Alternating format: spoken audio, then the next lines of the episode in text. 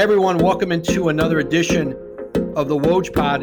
Here with Joe Harris of the Brooklyn Nets, who's having uh, his best NBA season on what has been, I think, the most fascinating team in the league this year, and, and a team in Brooklyn that's certainly going to compete for an NBA championship. But Joe Harris averaging career highs in points per game, field goal percentage, three point field goal percentage, and how about this stat? More than 150 players have attempted at least 100 three pointers this season. Only one player is making 50% of those looks. And that's our guest here, Joe Harris. Joe, how are you doing, man? Doing well. Thanks for having me, Woj.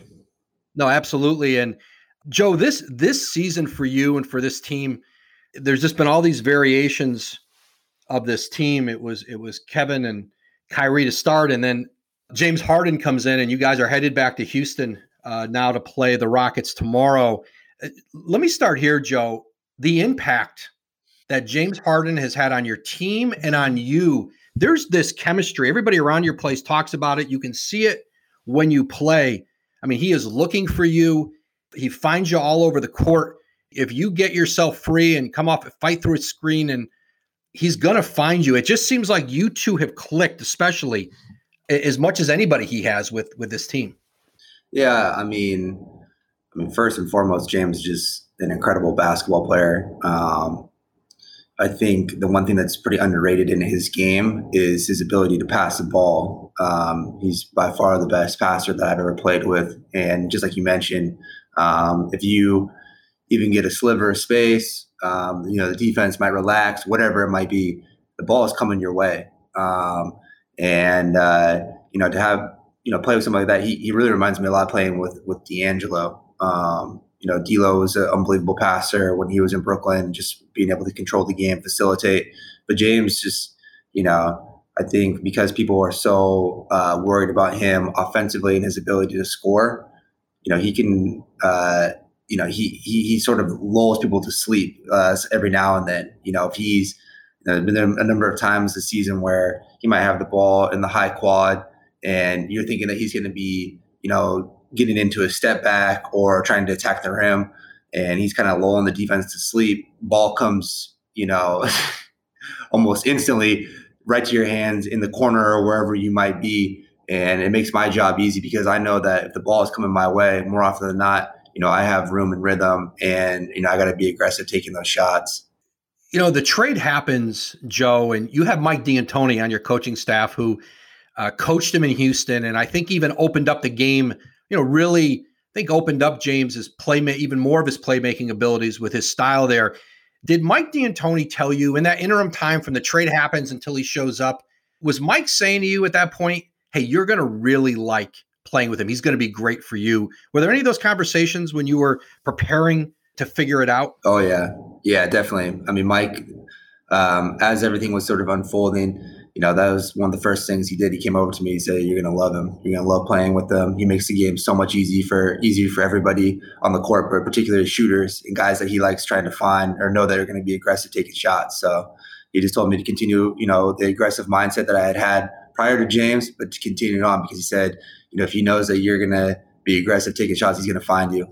The impact James has had, I think, on putting Kyrie off the ball, and you know, you haven't played a lot of games with all three with Kevin Durant, with Kyrie Irving, James Harden, for a, a variety of, of reasons. But the impact he's had in the locker room on the team has been what even maybe beyond his playmaking on the floor. Yeah, I mean James is, is such a smart player too, where um, you know he's continually putting guys in different spots where it's a position for everybody to to have success, not just for him. Um, you know, because he's trying to win games. Um, and you see it continually where he could come out and you know try and score 40 points every night and he could probably get close to it and do it.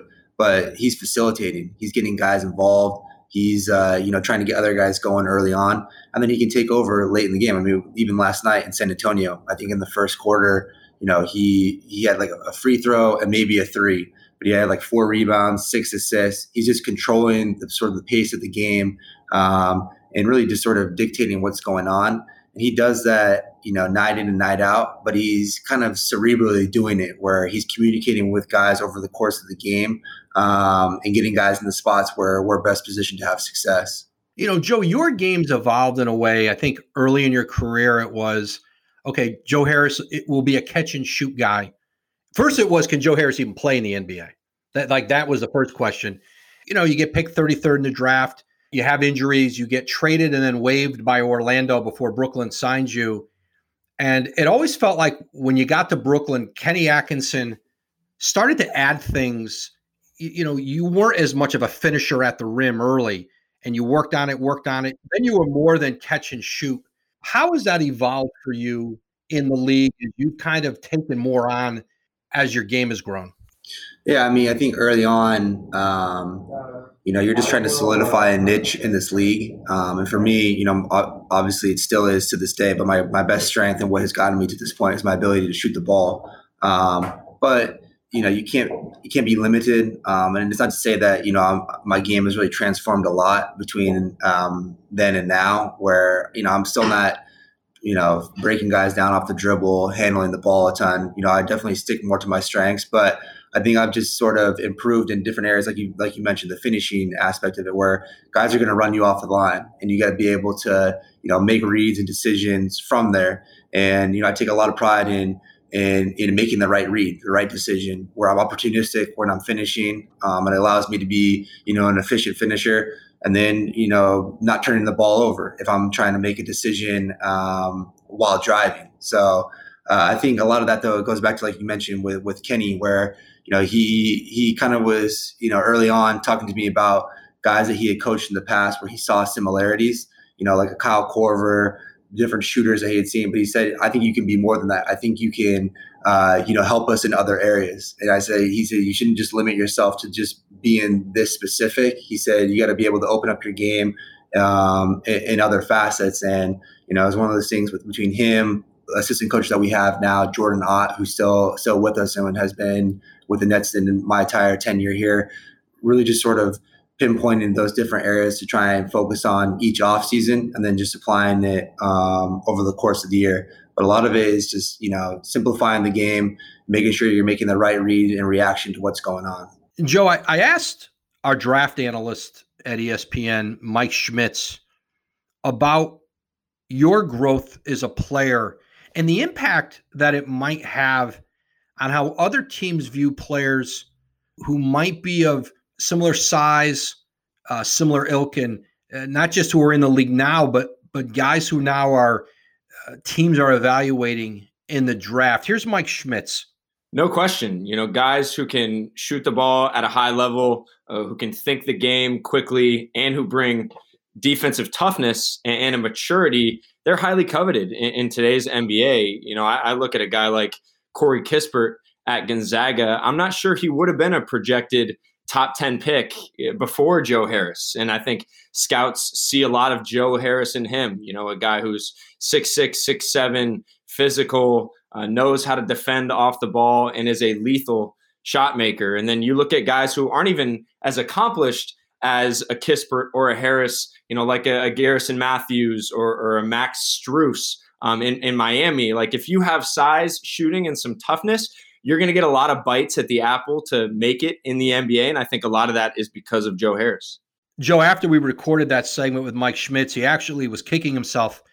Uh, there was another player that he wished he had included in there, and that's Desmond Bane, who's a rookie in Memphis. But when you hear Mike talk and kind of put your development in the league and your growth in Brooklyn into some context beyond yourself, how it's impacted other young players who are in the league now and and maybe particularly a potential lottery pick, Corey Kispert at Gonzaga. How do you react to it?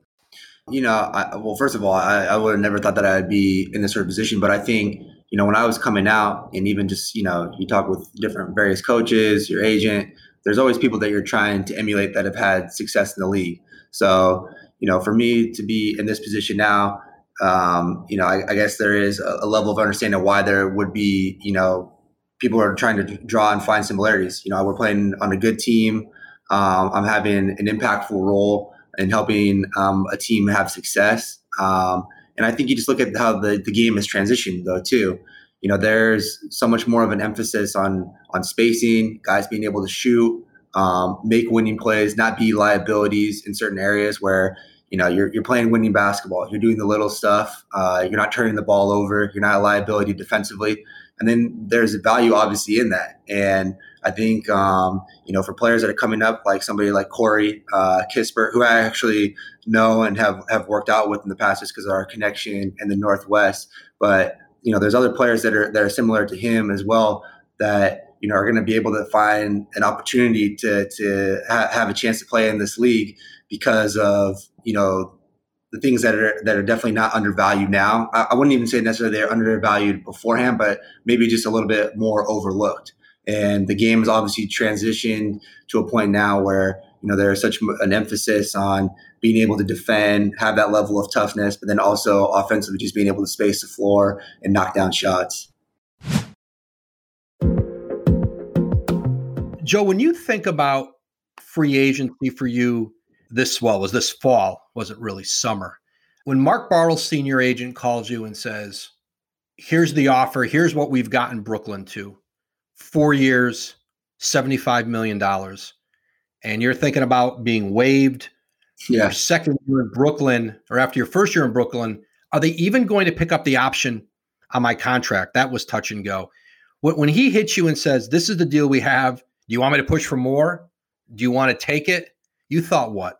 I mean, I was telling them to take it um, at that point. Um, and part of it too was that I just, uh, you know, the level of familiarity, um, comfortability with Brooklyn. You know, obviously, I've been here from the time that Sean has been here, and a number of other people that are on the staff. Uh, you know, they they know what I'm about. They know, you know, where my where my value is. You know, sometimes it's different. I mean, obviously, you know, you get a, a deal offered by a, a, separate team, and there's certain people within the organization that obviously see the see the value in you, but people are so unfamiliar with you when you come in, and you have to really reintroduce yourself. People have to understand, you know, what you're all about. And a place like Brooklyn, where I have this familiarity with so many people from from the top down, um, you know. It, it just is a comfortable decision for me where I didn't I didn't necessarily have to change up a, a lot in, in, in my thinking. Um, you know, I knew that Brooklyn was a place I wanted to be from the beginning, anyways. Um, and I think it, it just it makes it a lot easier when when people know what you're about, what you bring to the table, and where you bring value. Joe, when you get drafted into the league and you go to Cleveland, they hire David Blatt as coach and then all of a sudden, free agency comes, and here comes LeBron James in. They make the trade. Kevin Love comes in. What is it initially where you start to figure out how I'm going to fit into the NBA, how I'm going to find a role? Where can I have my greatest value? You've shown that now. And this team around great players, a knockdown shooter, a guy who can defend his position, who can, you know, handle a bunch of different roles what was it like walking into the NBA with LeBron James on your team and, and seeing the league through the eyes of how he approached the game, how he dominated the game, and then how do I fit into all of that? Yeah, I mean, it was obviously uh, an incredible experience, really unique. Just you know, my first year coming in, being a part of a championship team um, with one of the best players that's ever played the game. Uh, and a super veteran clad team as well. So I came in um, and I was only rookie on the team. Uh, you know, the other young guys, I guess by young standards, was Kyrie and Tristan on that team, and then everybody else was, you know, nine, ten year plus veterans. And you know, I came in, you know, not assuming that I was going to be, you know, have, have minutes or this or that. I knew kind of where where I stood, and I was really just trying to learn and and figure out how I could solidify um, a role in this league. As I even remember talking with Mark, my agent, about it. Uh, you know, really after everything kind of went down when LeBron decided that he was coming back to Cleveland.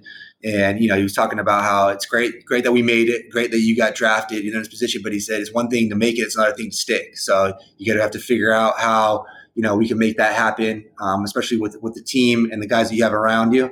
And you know, we talked about gravitating towards guys like Mike Miller, James Jones, guys that had you know I, I kind of saw in myself a little bit where you know their specialty was shooting and they had had long NBA careers. Um, you know, being the guys that had did all the little stuff, uh, the, all the intangibles, the different leaderships uh, aspect in the locker room, and you know, I just try to try to gravitate towards those guys um, in my first year in Cleveland. And even though I didn't necessarily play a lot, um, I think a lot of the stuff that I took, um, just being around them, sort of just on the sidelines watching, uh, learning. I took that with me when I when I had another opportunity in Brooklyn and was able to apply it. Joe, when you guys came into Brooklyn, it was like there were a bunch of reclamation projects uh, with Kenny Atkinson. Sean Marks comes in; they don't have draft picks. It's certainly not a free agent destination yet. And you know, he kind of methodically built a cornerstone, an infrastructure of players.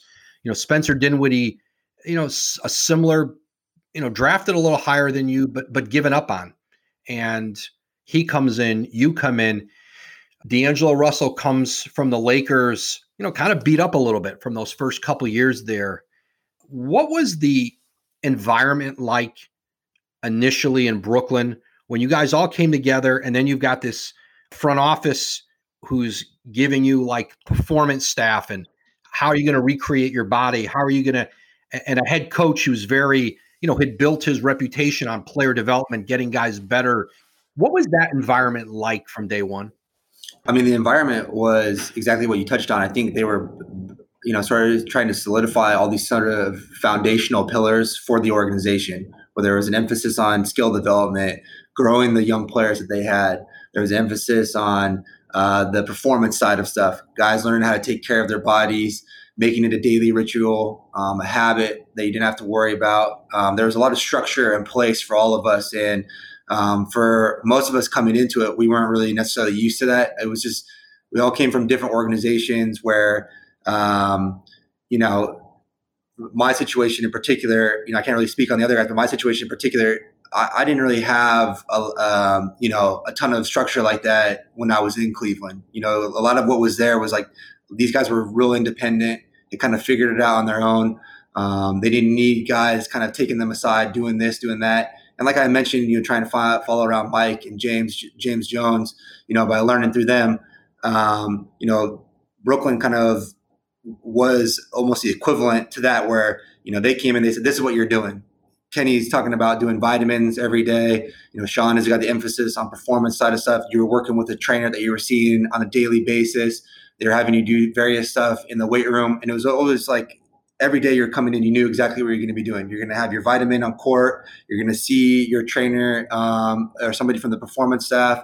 And then you're going to do your stuff in the weight room. And then you're going to go to practice. And then you're going to see somebody again after practice. And it sort of just built up this sort of ritual that a lot of those guys, when they were in Cleveland, had done independently in place, you know, and they'd had success with it over a long period of time. But I think Brooklyn allowed us to just kind of grab onto this structure, really grow and develop a lot. Um, you know, obviously it helped having uh, a younger team where, you know, aside from all that stuff that's going on, we're getting kind of thrown into the fire in a lot of these games too, where, you know, if I made a mistake in Cleveland, I'm probably getting taken out because, you know, it's, it's a championship team. They don't really have time to let me learn through mistakes. Whereas, you know, the 21 first year team in Brooklyn, you know, we're learning through a lot of mistakes uh, you know, messing up, but but figuring it out along the way. And Kenny allowed us a, a, longer leash in that regard, but we all kind of really grew and sort of figured it out together. Joe, the, the mental toughness that it takes to play in the NBA, to come back from being a player, again, you're throwing essentially in a deal with salary and draft picks to Orlando. They waive you the day you get traded. And then you're trying to figure out where do I go next? Where can I solidify myself? You're this is a league of fighting confidence and fighting to keep your confidence. And you didn't experience it as much because you didn't play as much in Cleveland with LeBron, but you come here and you're playing with KD or Irving or James Harden. And when they throw you the ball, they've got to believe you're going to make a shot. They've got to believe they can count on you. And that's the job of being a role player on these teams do you have to build that over time? Do you have to fight to keep it every day? Or do you get to a point now where you go, I know what I am in this league. I've done it. You know, I've had a run here of time. I've gotten rewarded for it financially. Or does that always hang over you when you're playing with the uber elite great players? Yeah, I think had you asked me that question, um, you know, maybe three, four years ago, it'd probably be a different response because I was still really trying to figure it out. You know, you're you're growing that sort of confidence, um, and I think now, like you mentioned, you know, I know you know what what exactly my role is, why I've had success in this league, why I've been rewarded in this league, and I really just stick to that. You know, it's not like I don't. It's not like I think I've I've reached my ceiling by any means or like that, but I know kind of uh, you know I have the self realization that you know I'm I'm not a star player by any means, but my my job is to be the best role player in the NBA, or that's my goal. You know, that's what I think about, and even before. Uh, you know, playing with with James and Kai and Kevin. And then now it just makes it even easier because you need to have those valuable role players in order for the team to have success. And so, you know, it's gotten to the point where I was already sort of trying to get in that mold before we we brought on those guys. And I think um, you know, I had built up the, the layer of confidence um, early on where it's allowed me to have success with them now. Last thing, Joe, you've got a plane to catch here from San Antonio to Houston. How is Steve Nash? How is he growing in this job? How is he handled managing the locker room, dealing with from the star players to the role players, and then you know growing tactically? Like in the end of the day, Steve Nash is going to have to get into the playoffs, into you know against Erik Spoelstra, against Mike Budenholzer, Nick Nurse, whoever it's going to be, Tom Thibodeau perhaps and listen, he's going to have to draw. There's going to be big moments where you're going to look to your head coach, who's a rookie head coach. How have you seen that growth with him so far? Yeah, Steve has been unbelievable. Um, I think for him, it's obviously a difficult job because you know so much of his job is trying to manage uh, everybody that we have on this team. Um, you know, especially in in the, the difficult times, it's a lot quite a bit easier. You know, when you're winning games, doing well but it's it's pretty trying and, and tough when you know you you lose back to back or you have a, a one-off game where you know it might just not be there um, and keeping everybody together um, you know that's been sort of the, the, the biggest thing i've seen for him is that the way that he coaches us is like how i kind of feel like how he led his teams when he was in phoenix where everybody that ever played with him they would talk about how he was the ultimate teammate the ultimate guy that just was the glue that kept everybody together.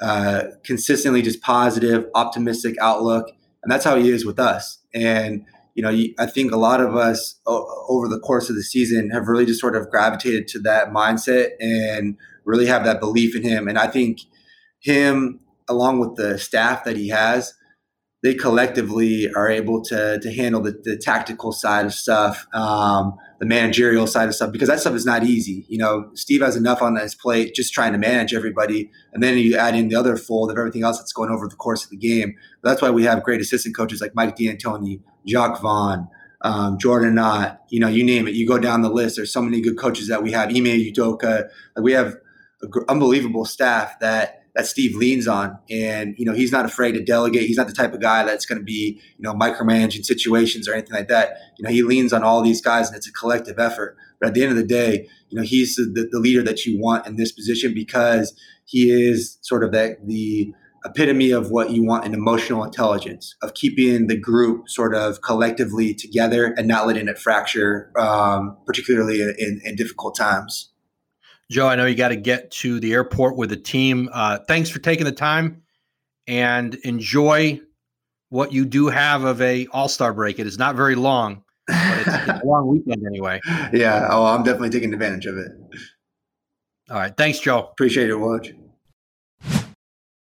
Hey guys, Stephen A's World streams weekdays on ESPN Plus, bringing fans Stephen A's entertaining perspective and deep expertise with signature guests the best interviews from Stephen A's World are now available as a podcast every Wednesday.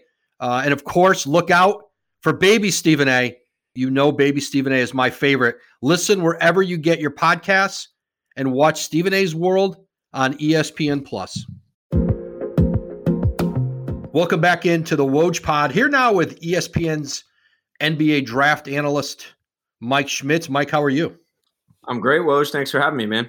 Of course. Let's start with the 2020 NBA draft and the third pick in the draft, LaMelo Ball, who has all but sealed up rookie of the year and is looking every bit like a future all star, a franchise player in Charlotte. And listen, you have seen his evolution, having watched him a great deal back to his Chino High days with his older brother Lonzo, to Lithuania, to Australia, and obviously now in Charlotte. And you were very clear, Mike, before the draft that LaMelo Ball was the most talented player in this draft class. And and there wasn't really necessarily uh, you weren't splitting hairs there. There wasn't a close second. He has shown that in the league. Has he been, Mike, even more dominant? Has he made the adjustment and, and become a player that you eventually thought he might be a lot quicker? No question. I thought there was going to be maybe a little bit more of a learning curve. Um, but like you said, he's been the runaway rookie of the year and he's been incredibly efficient too. You know, this is a guy who maybe struggled a little bit with efficiency in the past, but he's shooting over 50% from two, 37% from three, 80% from the free throw line. And he's been far from you know, this out of control gunner that some people labeled him in the pre-draft process. And it's been really cool to, you know, watch his evolution over the years. I was at some of those games uh, when he was playing with Lonzo at, at, Chino Hills, and he looked like a 10 year old back then. And then I went out to uh, Lithuania to watch him play with Vytautas. And um, that was a, as strange of a development situation as I've ever seen. I mean, it was more or less for internet content than than basketball development. Uh, but then I checked in on him with his high school when he came back to the states at Spire Institute, and he shot up to six foot six, six seven. His passing was transcendent. Really, he was shooting the ball better. And I remember talking with. Um, you know, our colleague and friend Jonathan Givony, and, and, being like, man, this kid is a top 10 talent in this draft. And, and then Jonathan, you know, went out to Tasmania and watched him play with Illawarra in a preseason tournament. And I remember him writing, you know, LaMelo Ball should be in consideration for the number one pick. And I remember people thought it was a joke. You know, they thought it was just for clicks and, and that's right. And, and, they're questioning, you know, X, Y, and Z about about the whole thing. And the more you watched, the more you time you spent around him. Um, you know, I, I, flew out there and spent about four or five days around him. We, we sat down, we watched film. I was around the team, and you could just see his, his maturity starting to grow. You could see that you know teammates liked being around him, and I remember one instance that kind of sold me on him that that he was not just some highlight guy, but but he was a real player. And so they went to New Zealand and they got smacked by RJ Hampton and the New Zealand Breakers. I mean, they got blown out. Um, his body language wasn't great. He wasn't trying defensively. And I went back uh, to and, and, kind of followed them to Wollongong, Australia. And the coaches went at him in film and they were questioning his shot selection. And so they had kind of a do or die game the next day at home and he locked up completely. He's chasing guys around screens. He's sitting down in a stance. He's making everyone around him better, end up taking the game to overtime, almost had a triple double. And it was at that point I knew like this kid is not just a highlight machine. Um, like he's a real basketball player. He cares about winning. He cares about other people, and that's I think what's been most impressive about his time in Charlotte is just hearing his teammates and coaches just kind of rave about some of those intangible aspects. That's right. I've talked to James Borrego about that and Gordon Hayward in Charlotte about that. And they talk about how much he loves to be in the gym. His disposition every day is sunny. Like he's laughing, he's smiling. Uh, this is a trying season for a lot of people in the league. Veterans are worn out by the protocols and the and the containment on the road and at home. And there is something to be said. You talk to a lot of teams about having guys who come in the gym and are uplifting the group because there's a lot of days where guys are dragging in there. And especially as the point guard and having the ball in your hands. And I think those were some of the questions, Mike, about LaMelo Ball was did he care about fitting into a team structure? All the teams you just listed, all the teams and places and situations he's been in before he got to the NBA, in many of the cases, he never finished a season with a team. And I think that's what he has shown so far, Mike, is an ability to translate a great individual talent into uh, team basketball and a lot of nights this season winning basketball. Yeah, and I'm sure it's been kind of a big sigh of relief for him to kind of unpack his bags and be in one place for the first time and know that he's going to be there not just this season but you know hopefully for years and years to come and, and, you're seeing that in his game and yeah from a talent perspective i mean you just don't find guys you know with his creativity his passing his ball handling um, and I think a lot of that is a testament to one playing against older guys his entire life. You know, he's always the the youngest guy in the gym, playing with Lonzo, playing with a bunch of NBA players, um, and then also you know playing that chaotic style in high school. It, they took a lot of heat for that because they didn't exactly implement high level defensive principles and we see that a little bit with him at times but he's he's seen more possessions than any player, any 19 year old his age, because they've played at that pace. And so he's understood since he was very young okay, this is my ball screen read here. This is what I'm looking for in transition. Like his processing speed and ability to think the game quickly is one of the best I've ever seen.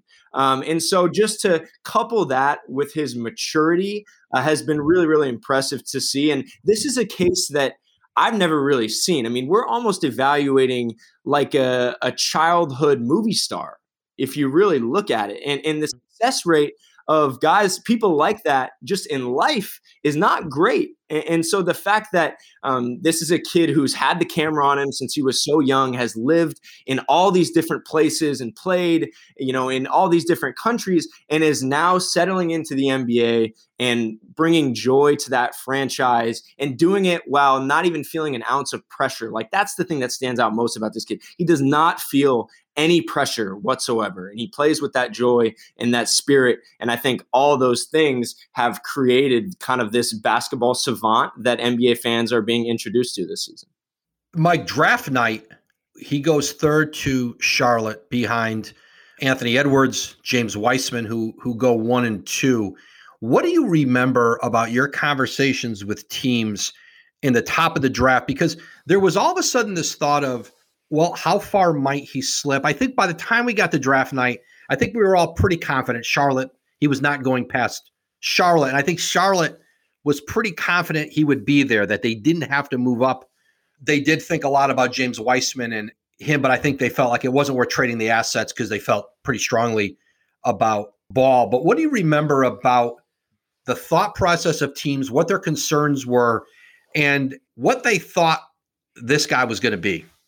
Yeah, it was kind of all over the map, honestly. I, I, don't think it was a situation where teams were, you know, hoping and praying that that he fell to them. And I think one of the main concerns or questions was if you bring LaMelo Ball into your franchise, you almost ha- have to hand him the keys. That was the thought, right? You have to turn over your franchise a little bit like like Trae Young, you know, when, when he came out. Like if you're going to bring him in, you have to say, all right, it's LaMelo Ball's franchise now. We're going to put pieces around him and the question was, how good are you if you do that? And what surprised me uh, about uh, his transition to the NBA is how well he's fit in alongside other guys. I mean, he hasn't needed to be this ball dominant player whatsoever. I mean, he's some of their best lineups are when he's with, you know, Gordon Hayward, Terry Rozier, Devonte Graham, when he's healthy. Um, so I think he's already proven that that was maybe a little bit nitpicking on you know NBA teams' part and and and our part to some degree because I had those questions at times as well. But you know I think it it it's further proof that um, while all these players are coming out of all these different countries and all these different leagues and and the league has expanded um, in so many ways there's still a level of comfort in drafting somebody from the SEC or somebody from the Pac 12 or somebody that you've seen play in a league that you're familiar with in the NCAA right in front of you. Um, you know, we saw that to some degree with with Luka Doncic, even though we knew, hey, this is we've never seen a prospect like this ever have this type of success and be so dominant in the Euro League. There was still a level of well, you know, we've seen these guys in college right in front of us. We know what it looks like to go for 20 and 10 in the, in the Pac 12.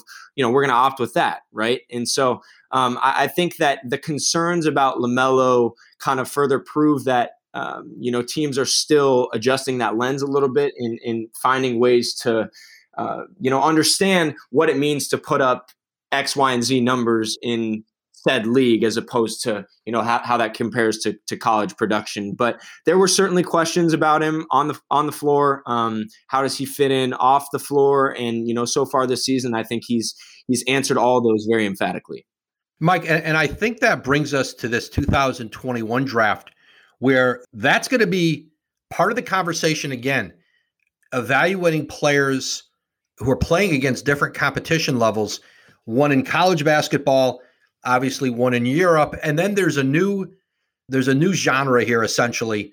The Ignite team, the G League team that's playing in the G League bubble in Orlando, and two top five prospects there, Jalen Green, Jonathan Kuminga, who have been performing in front of NBA executives and, and scouts, general managers uh, have been in and out of there for the past month.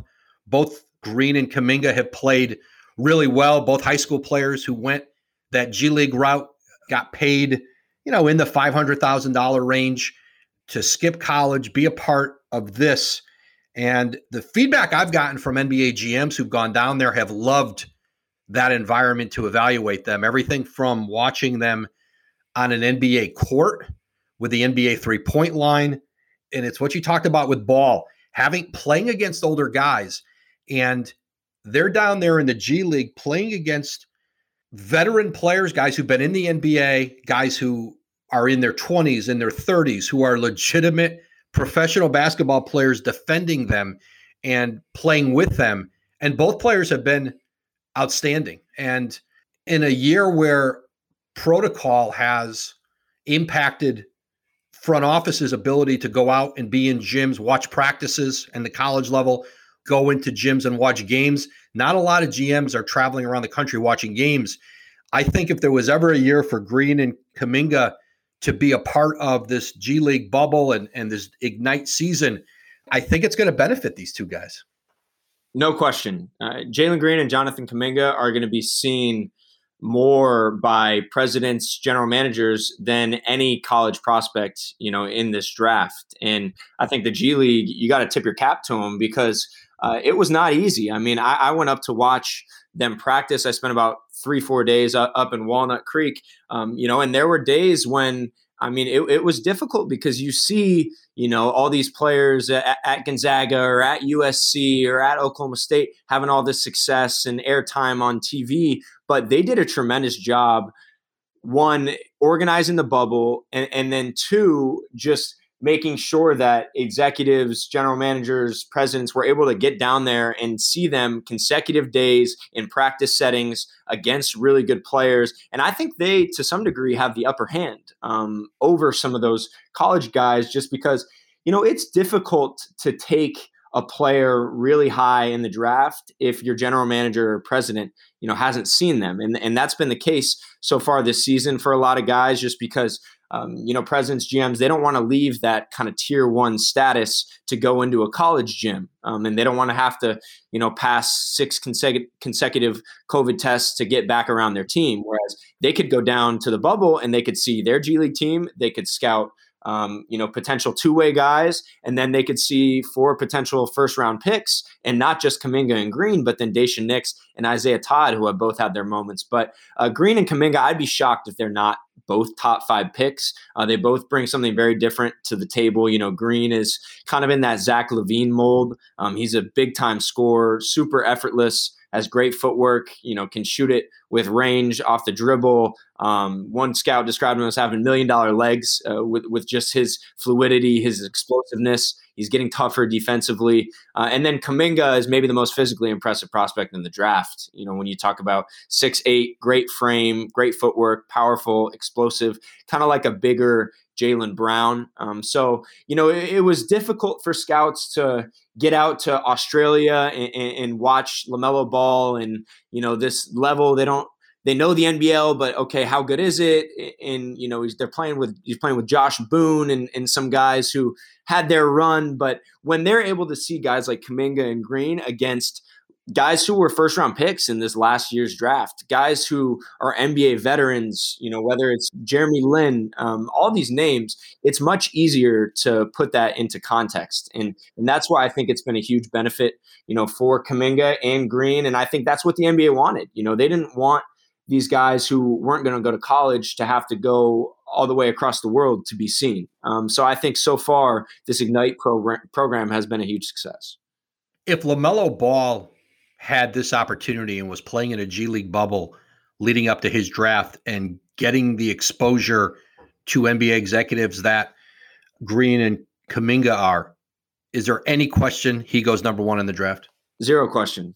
And, and, and I made that point about college. Um, you know, I said if LaMelo Ball was at you know Duke or Kentucky or, or whatever college program you want to say that he would have gone number one. And then you know the response was, well, what if you know this college player was in a different situation, or or James Wiseman played a full season, or whatever. And my point was more so just getting eyeballs on you in a in a familiar context really still holds value. And when it's on your own soil here in the United States against players you're familiar with, you know, there's a level of comfort that executives feel with that. And I think if LaMelo was running up and down in this G League bubble, um, it'd be a wrap. I, I think it would have been over. Mike Schmitz, ESPN's NBA draft analyst.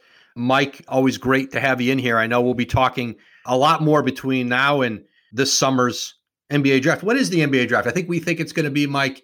Let's see, the season ends mid July. So probably late July, right? That's probably about when it's it's going to fall. Yeah, late July. Yep. So we'll have you know conference tournaments coming up here, March Madness, and then we'll see what the pre-draft process looks like this time around. But we're going to have just like last year, a little bit more time to to study these guys and you know hopefully get it right. Mike, always great to have you in here. We'll talk to you soon. Appreciate it, Woj. Thanks for listening to this episode of the Woj Pod. A big thank you to our guest today, Brooklyn Nets guard Joe Harris and ESPN's NBA draft analyst, Mike Schmitz. Be sure to listen to new and archived episodes of the Woj Pod wherever you get your podcasts. Be sure also to listen to the Low Post with Zach Lowe and the Hoop Collective with Brian Windhorst. We'll catch you next time.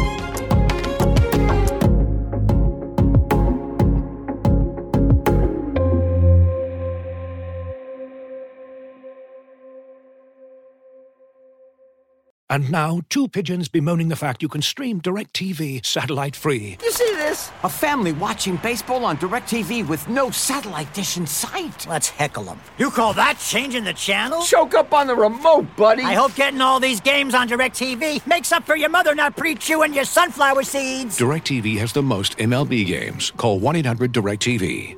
Claim based on total games carried on sports networks. Sports availability varies by zip code and requires choice package. Terms and restrictions apply.